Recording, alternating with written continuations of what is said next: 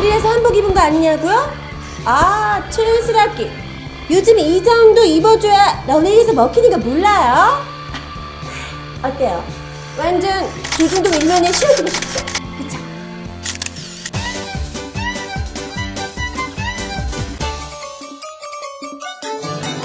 파리로 광복 지나가기가 무섭게 또 또 또 역사 왜곡 교과서 때문에 이 난리죠?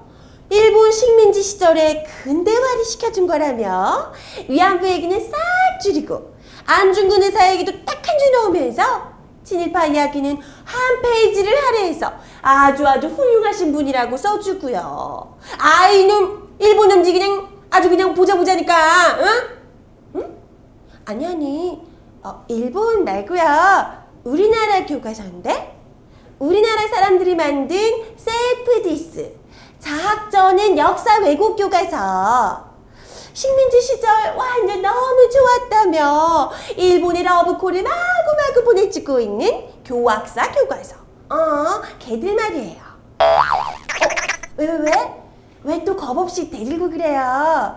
아무리 말도 안 되는 역사 왜곡이다, 나라 망치는 일이다 해봤자 시도 안 먹혀요. 오히려 큰일 날 수가 있다니까요. 지금 봐요. 국정원 댓글 알바한다고 막 뭐라 그러다가 난데없이 내라는 물을 잡혀가질 않나. 국정원 좀 안 봐준다고 검찰총장까지 막 흔들흔들 하는 거 봐요. 영화까지도 보수 단체가 협박했다고 상영 하루 만에 금지되고 장난 아니라니까요. 아, 나이 어린 친구들이 뭘 몰라서 그렇지. 예전에 독재 맛 제대로 봤던 알만한 사람들은요. 이거 봐. 미리 알아서 싹끼잖아요. 우리 두한 오빠 봐요.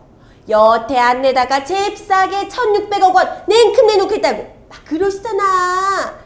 이분은 알거든요. 이게 지금 여름 다 가고 시작된 진정한 공포물 스릴러 정치 시작이라는 거. 그걸 또 제일 잘하는 게 우리 땡반 뉴스의 원조 조중동이잖아. 야, 요 며칠 신문 봤어요? 나 진짜 조중동 눈물 날 뻔했어. 아주 그냥 우리 큰애 여왕님이 옷빨이 끝장나서 입는 놈마다 패션을 선도하신다며 해외 나가실 때마다 한복 패션을 선보이는 당신은 진정한 문화외교 1인자라며 박비어천가를 아주 경쟁적으로 어떻게든 잘 보이려고 아주 그냥 지문이 없어지겠더라고요. 그럼요. 우리 조중동도 알거든요. 유신독재 느낌 아니까. 껄떡대 볼게요. 느낌 아니까 잘 살릴 수 있어요. 그 중에서도 단연 돋보였던 것은 바로 우리 동아일보의 패션 제안. 무려 3D로 직접 제작까지 하면서 패션 선두주자인 근혜 왕님의 패션을 직접 제안까지 해주시면서 그게 또 어떻게 더 어울릴지까지 아주 디테일하게 소개를 해주셨더라고요. 한나 진짜 역사 구라 교과서에 일본 방사능 넘어오고 국정원은 자꾸 정치를 저렇게 하고 계시는데 우리 국민들도 자꾸 촛불 들고 죽겠다고 죽겠다고 난린데 뭐 이런 뉴스보다도 이 패션 제안이 그렇게 그렇게 대단한 일인 모양이에요 그쵸 완전 대단해 응? 제발 좀 달라져라 좀.